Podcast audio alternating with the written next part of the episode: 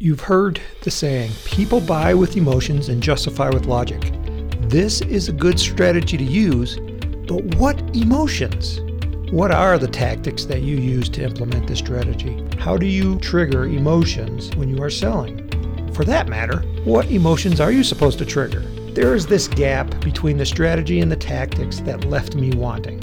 I am a logistical person and I need a step by step process of doing something that will help me put into practice the strategy of making that emotional connection with my prospect.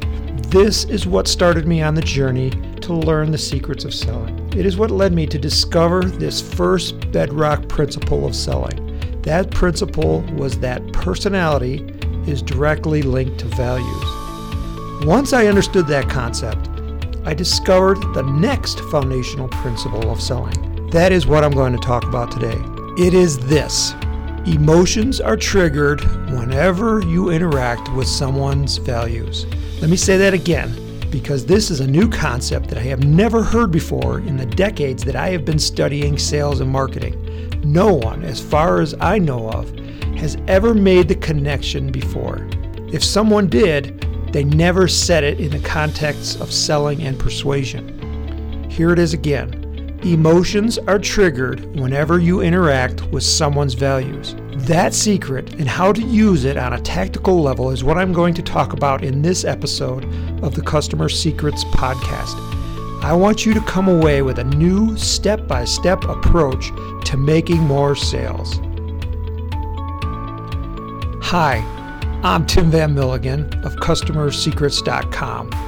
I've been studying the emotions of people for a couple of decades, trying to figure out how to make that emotional connection that causes people to take an action that we desire from them. In my case, I want to sell products, but these tactics work in all aspects of persuasion, such as getting a date with the person you desire or landing that dream job you've always wanted. They work because they are part of the strategy of triggering the right emotion in another person. What I've learned from others is that there are basically 10 different emotions in humans. Now, these are the emotions that you can physically see the people around you having just by observing their facial expressions. When I go through this list of 10 emotions, you'll have a picture of your mind of what each one looks like. So, this should be simple for you. The 10 emotions that people feel are joy, anger, sadness, fear, guilt, shame, surprise, disgust, contempt, and embarrassment. I actually think there's an 11th emotion that people have too, and that is apathy. It is characterized by a lack of a facial expression. It is that neutral expression you have on your face when you're just sitting in traffic in your car waiting to go somewhere. I bring up apathy because it is the worst emotional state a person can be in if you are trying to persuade them to do something. They are content and they feel no great urge to move from the rock that they are sitting on. Our job as salespeople is to get people off of that rock. How do we do that? I'm sure you've heard there are two ways to motivate people to do something.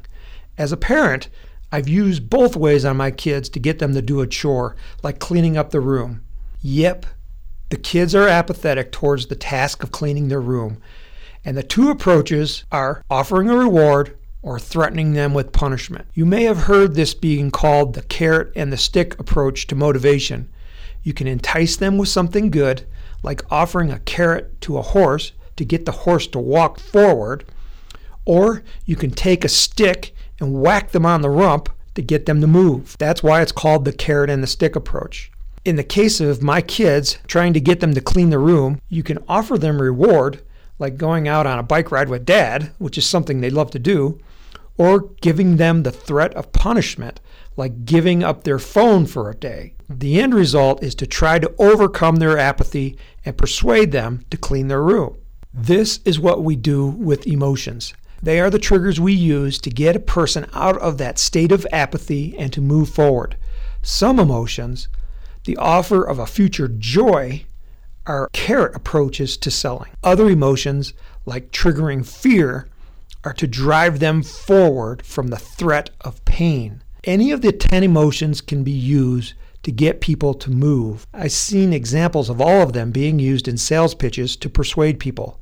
The one exception that I would caution against using is the emotion of sadness. It is a debilitating emotion because it causes people to shut down and to look for a dark room to hide in. So, how do you trigger someone's emotions? It comes down to this important concept emotions are triggered whenever you interact with someone's values. Why do I keep bringing up values? What is so important about them? Because every one of those 10 basic emotions are linked to a person's values. In other words, you can relate the emotion with an interaction with a value. Let's start with the emotion of anger. How is anger triggered in a person? What happens to cause them to get angry? Anger is triggered when a person feels that something they value has been violated or is under attack. Let me say that again. Anger is triggered when a person feels that something that they value has been violated or is under attack. The value and the emotion are linked together. When the value is attacked, it always triggers the emotion of anger. Let me give you an example. Say you're driving to work in the morning and someone cuts you off by crossing into your lane right in front of your car. You slam on the brakes to avoid colliding with them and immediately your blood boils and you curse them or you give them that one fingered gesture. Why are you angry? Because you value your life, right? And it was under attack by the recklessness of another person. It was threatened with removal. That's what triggers the anger. Here's another story that I recently read in the news, and this happened recently in Salt Lake City where a student was played a prank on. So I want you to listen to the story and look at it from the perspective of the mother. She's going to get angry because what she values has been attacked. Shortly after Labor Day, Taylorsville high school student Michael Conrad was the target of a cruel prank in which anonymous tormentors egged his house and left behind a homecoming invitation. I'm sorry for the mess, but how about I make it up to you by taking you to homecoming? The note read. The fake invite was attributed to a teenager who Michael is friends with. His mother, Jennifer Conrad, told the reporter that someone even kissed the paper. Working up the courage to approach his friend in school about her supposed offer, she was sad to deliver the bad news. She said, Michael, I already have a date. I'm so sorry. I had nothing to do with that. She felt bad, his mom recalled. Though Michael brushed off the matter, Jennifer wasn't so easily forgiving. Her son has autism and ADHD, and she said the incident impacted him negatively. I was out for blood. Mama Bear was awoken, Jennifer told the reporter. Word of the cruel stunt spread quickly, and someone reached out to Dexana Talbot, the second I heard about this, I knew I wanted to do something, Dexana said. I automatically broke down into tears because just thinking about the fact that someone would go out of their way to make someone else feel bad is so heartbreaking to me. So, what happened was that Dexana went to this kid's school and asked him out in front of everybody. And so it took a terrible situation and turned it into a positive one. What the mother said was kind of interesting. This wasn't a publicity stunt of any kind for her. She just has a tender heart. She really made my son's year. So thank you, she said to Dexana. Did you get the anger trigger from the story? You could hear it when she said, I was out for blood. Mama Bear was awoken. Whenever you attack someone's values, they will get anger. So, what we did here is define how the emotion is triggered just by an interaction with a value. In the case of anger, the interaction that triggered it was an attack on a value. Now let's look at the other nine emotional states and find out what interaction with the value triggers them. As I go through these, you're probably thinking, Tim, you're just stretching things here. You're just trying to make the effect match the cause. To that, I say you might be right. A theory is meant to be tested because for a theory to be useful, it has to be able to predict the future. And that is precisely what I want you to do is to test this. I do it. I test it every day with my sales pitches that I make to my prospects, and I hope you do the same thing. I personally found that this theory has a lot of validity because it allows you to predict future outcomes. So please do test this by relating it to your emotional triggers. Here are the nine basic emotions and how they can be related back to the things you value. So, values are related to triggers. The next one is enjoyment or happiness. And this is triggered when something that a person values is honored or promoted. Think back to the mama bear story of the autistic boy that was bullied and humiliated by his classmates. What was the feeling of the mother after she found out that Dexana asked her son to the prom? Listen to what she says. This wasn't a publicity stunt of any kind for her. She's just got a tender heart. She really made my son's year. So thank you, she said. Do you hear the joy in her statement? She is really grateful because what she valued has been honored or promoted, made larger than it really is. And that's what triggers happiness. Now, fear is triggered when a person feels that something they value is being threatened or might be threatened in the future. Now, this isn't an attack, this is the threat of an attack. For example, in my own life, I always get fearful or worried when my kids get sick because you never know what the outcome of the sickness might be. You know, I'm not talking about like a, a, cold or a flu, something very common. You know, there's something that's out of the ordinary, something that might be life threatening. As a parent, your fear is triggered because you don't know the outcome of the illness. It might not be life threatening, but you don't know. But the threat of loss is enough to trigger fear. Guilt is another emotion, but this one is more internal. It is triggered when a person feels they ignored something they value, and by doing so, it caused harm to another person. Now, this one is hard to use in persuasion because, as I said, it's an internal trigger caused by an awareness of the harm you've caused to someone else.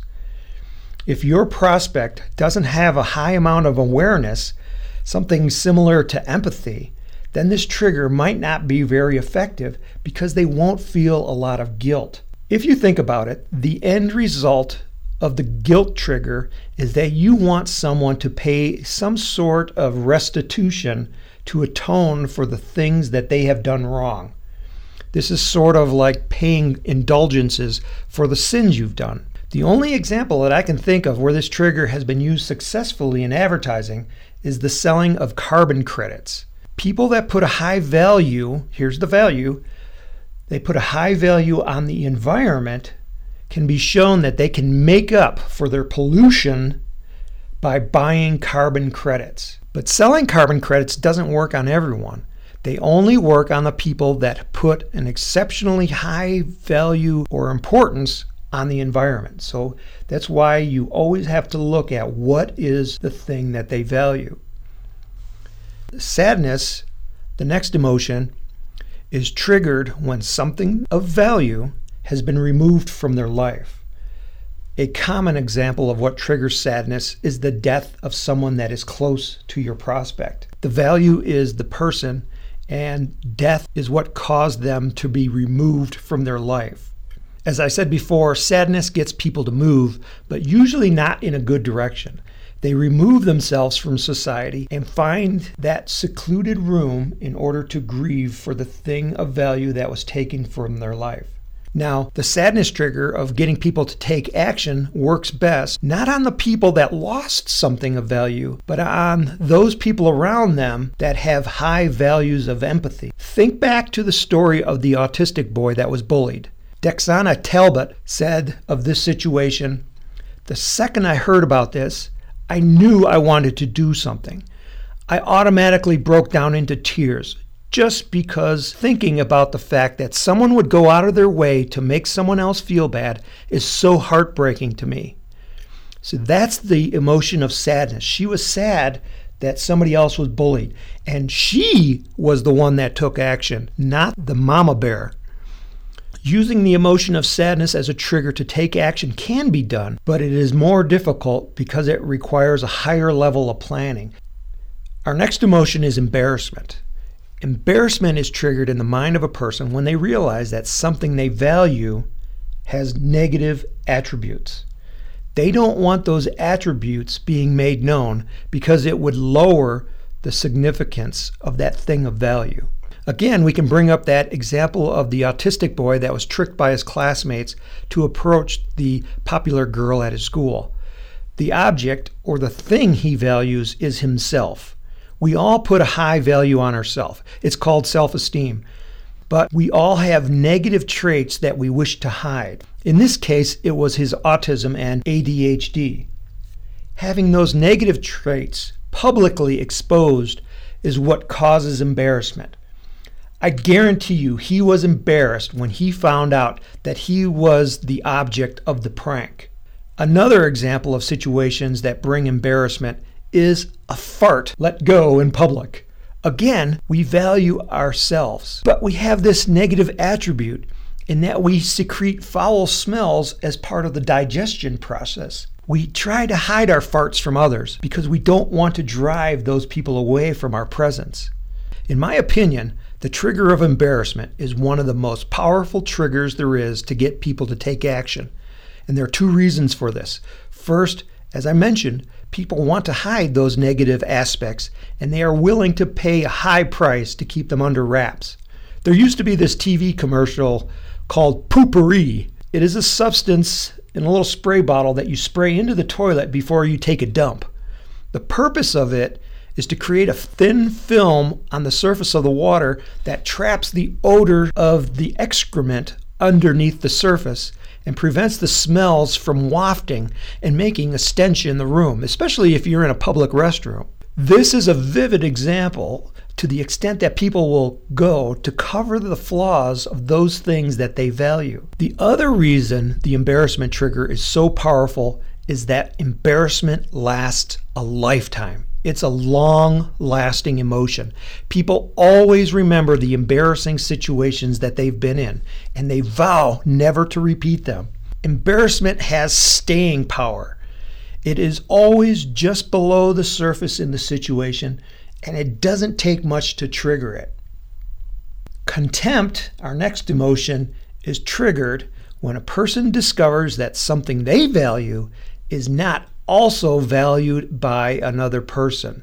They look down upon that other person because they don't have that same value. And what happens usually is that other person usually mocks the value as being insignificant. It's almost like an attack. The trigger of contempt is often used in politics to get people to go out and vote. It is essentially saying, You don't want the other guys to take over the government, do you? Because they're going to implement their value. Contempt is also a just below the surface emotion. It lies in wait because we are all surrounded by people that don't have the same values that we do. Oftentimes, other people call it prejudice. In other words, it's prejudging other people for their values. Like the emotional trigger of sadness is more specific to people that have a high value of empathy, the trigger of contempt works best on those people that have the high judging personality preference because that is exactly what this preference is about. It is about making judgments ahead of time. People with the judging trait don't wait to see the context of a situation before making a decision. The decision has already been made. Anyway, let's move on. Disgust is the next emotion, and disgust is triggered when something they value is tainted by an outside source. For example, stepping in a fresh pile of dog poop triggers disgust because the thing of value, your shoe, has been tainted by this brown goo. As a trigger, disgust causes fast action. How fast would you scrape off the dog poo from your shoe if you stepped in it? I bet it was faster than the time that it took me to just ask you that question. Disgust goes hand in hand with the trigger of contempt because people view those things that they, they have contempt for as being the dirt that could taint their own purity, their own values. You know, you might hear somebody say, Hey, I saw you hanging around with so and so yesterday. Doesn't that make you feel like you want to take a shower? That's kind of what they're trying to trigger that disgust in you. Surprise is our next emotion. Surprise is a feeling of mild astonishment or shock caused by something unexpected. Surprise gets a lot of attention as a persuasion trigger and it's often used in advertising in the form of humor. The punchline is often the thing that is the surprise. The problem with surprise as a trigger for action is that the feeling is very short lived. It is very hard to get someone to take an action when the feeling is gone so quickly. What surprise is really good at is to gather attention, and the attention is aimed at those things of value. As I record this, there's a TV commercial going on for the Jack in the Box restaurant chain. The spokesperson, Jack, is getting in trouble from the corporate lawyer for telling people to check out my bowls. The way he says it is to imply the viewer is to check out his balls, his testicles. It was funny and quite surprising, at least the first time he said it. But because surprise is so short lived, they had to repeat the phrase over and over, slightly differently each time to make it memorable. How many ways can you say, check out my balls, and still be funny? But is it selling product? And that is its downfall. For a surprise to be useful, it has to be relevant to the consumer. When I think of funny commercials that actually drove sales, the one that pops into my mind is the one from the 1980s from the restaurant chain Wendy's. Wendy's had the commercial, Where's the Beef? And it had this old lady, who's a little tiny old lady, really cranky, going up to the counter. She gets her hamburger, she opens it up, and there wasn't any beef inside. And she says, Where's the beef? And you know, it was a really funny voice. At the time, it really drove a lot of talk and a lot of sales. So, the key to using surprise as a trigger is to mock a feature that your competition doesn't have. So, I was watching TV commercials this morning on YouTube trying to find a good example of a funny commercial. And there was this commercial, and it was a play on the movie The Exorcist, where the priest is going into a room, and in the room is this crazy girl of course, when he walks in the room, she's attached to the ceiling instead of in her bed. And she's just sliding around the ceiling like you wouldn't believe. And he can't figure out, you know, what is going on here? You know, what kind of exorcism is he going to have to perform? And then the punchline comes in. And the punchline is the camera pans upstairs to the room above the girl and it's an old lady pushing a vacuum cleaner back and forth along the floor. And do you get it? The vacuum cleaner is so powerful that it has sucked the girl onto the ceiling. And as she moves it around, the girl is moving around. You can see it, and it's funny. And it tells you, you know, the feature that this vacuum cleaner has that their competition doesn't. It has good sucking power. So the surprise has to be relevant to the customer and it has to mock a feature that your competitors don't have. Again, in the Wendy's commercial, the feature that the competitors didn't have was the size of the patty of beef. So when you use surprise, it is to make that memorable feeling that gets your customers to talk about your product for you so that you don't have to. The last emotional trigger is shame. Shame is triggered when a person feels that they are ignoring or acting inconsistently with something they value. The shame inducing trigger is very common in advertising to get people to take action. All you have to do is to point out to someone that they aren't living their values. They don't want to be a hypocrite, so they quickly comply with your request. An example might be You don't want your kids catching the flu from bacteria on the counter, do you? If you say that, what is a parent to do? They run out and buy some disinfecting wipes to kill those germs so that their kids, which they value, won't be harmed by something else, you know, the germs. For me personally, I feel that is used so often by others that I go out of my way to avoid using it myself when I persuade others. You can get away with using it once for any particular value that someone holds important, but inducing shame too much can come across as judgy and preachy. For example, say a girlfriend knows that her boyfriend is a person that values time to a high degree. The boyfriend is late to a date with the girlfriend. She can just get away with saying, "You told me that you were going to be here at 7:30."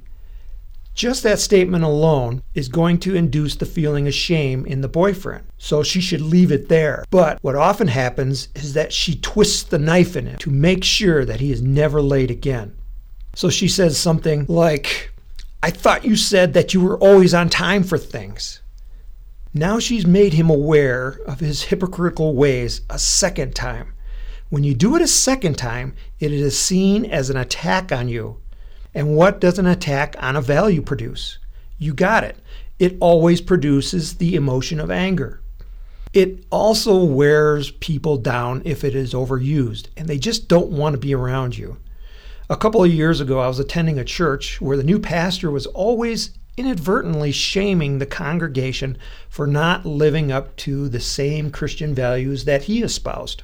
He was a very likable guy, and people would always comment on how fun he was he used the surprise trigger very well to create a memorable feeling and awareness of him. But unbeknownst to him, he was also inducing the shame trigger. The effect was that within three years, the number of people in the congregation had dwindled down to such a low number that they had to dissolve the church and hand over the keys to the building to another church congregation.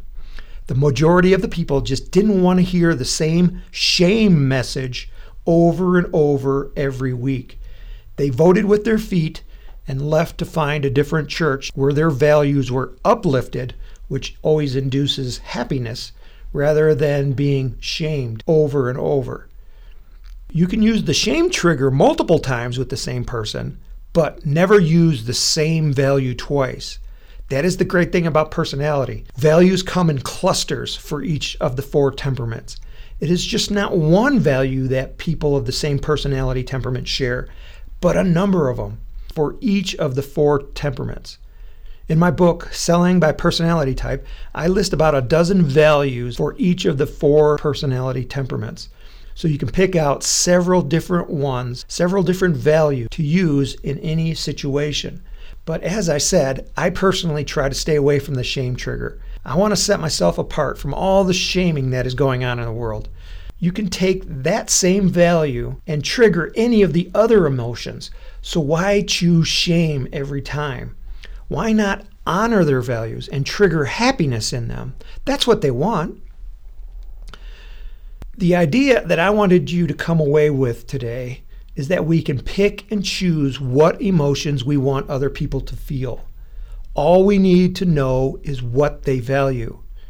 As I'm wrapping this up here, I want to give you something else to think about. You will probably hear a statement that goes something like this It's you that have ultimate control over your emotions. What I've been saying in this episode is the exact opposite of that. Other people control your emotions and it is quite easy to do. All they have to do is to know what you value. Now, does that make you angry? Does the fact that other people can control your emotional state cause your blood to boil? Please forgive me for triggering your anger emotion. I did it on purpose and I am very sorry for it, but I did it to illustrate a point. How did I know it would trigger a twinge of anger or discomfort in you because I know you value your freedom. That's the value freedom, the freedom to choose your own destiny. That value was attacked when I said that other people control your emotional state, and anything that attacks a value triggers anger. I did it to illustrate the point that triggering emotions in others is possible. The good thing is that you can learn to control this power too. In this episode of the Customer Secrets podcast, we've unpacked a lot of valuable information about emotions. When you realize that an interaction with another person's values will trigger an emotional response. I hope a light bulb will start illuminating in your head. It is this incredibly powerful tactic that you can use to make that emotional connection that you need to make persuading others much easier. Here are the steps. This is a bit generalized, but here's the framework that you can use. Find out what a person values. Number two, decide what emotional reaction you want to induce to get that person to take an action that you want. There are 10 emotions that can be triggered that cause action.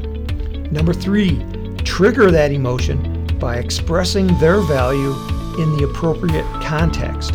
And finally, be there with them as they process their emotion and take the action you want. This information that I've said today is something that I've never said before because I don't want manipulators to hear it. It is very powerful stuff, and I trust that you will use it for good and not evil. When you tell other people about this podcast, I hope you only tell those people that you can trust that will also use it for good. I don't want the manipulators having this. Until the next podcast, I wish you the best success in your business. I'm rooting for you. My name is Tim Van Milligan, and this is the Customer Secrets Podcast.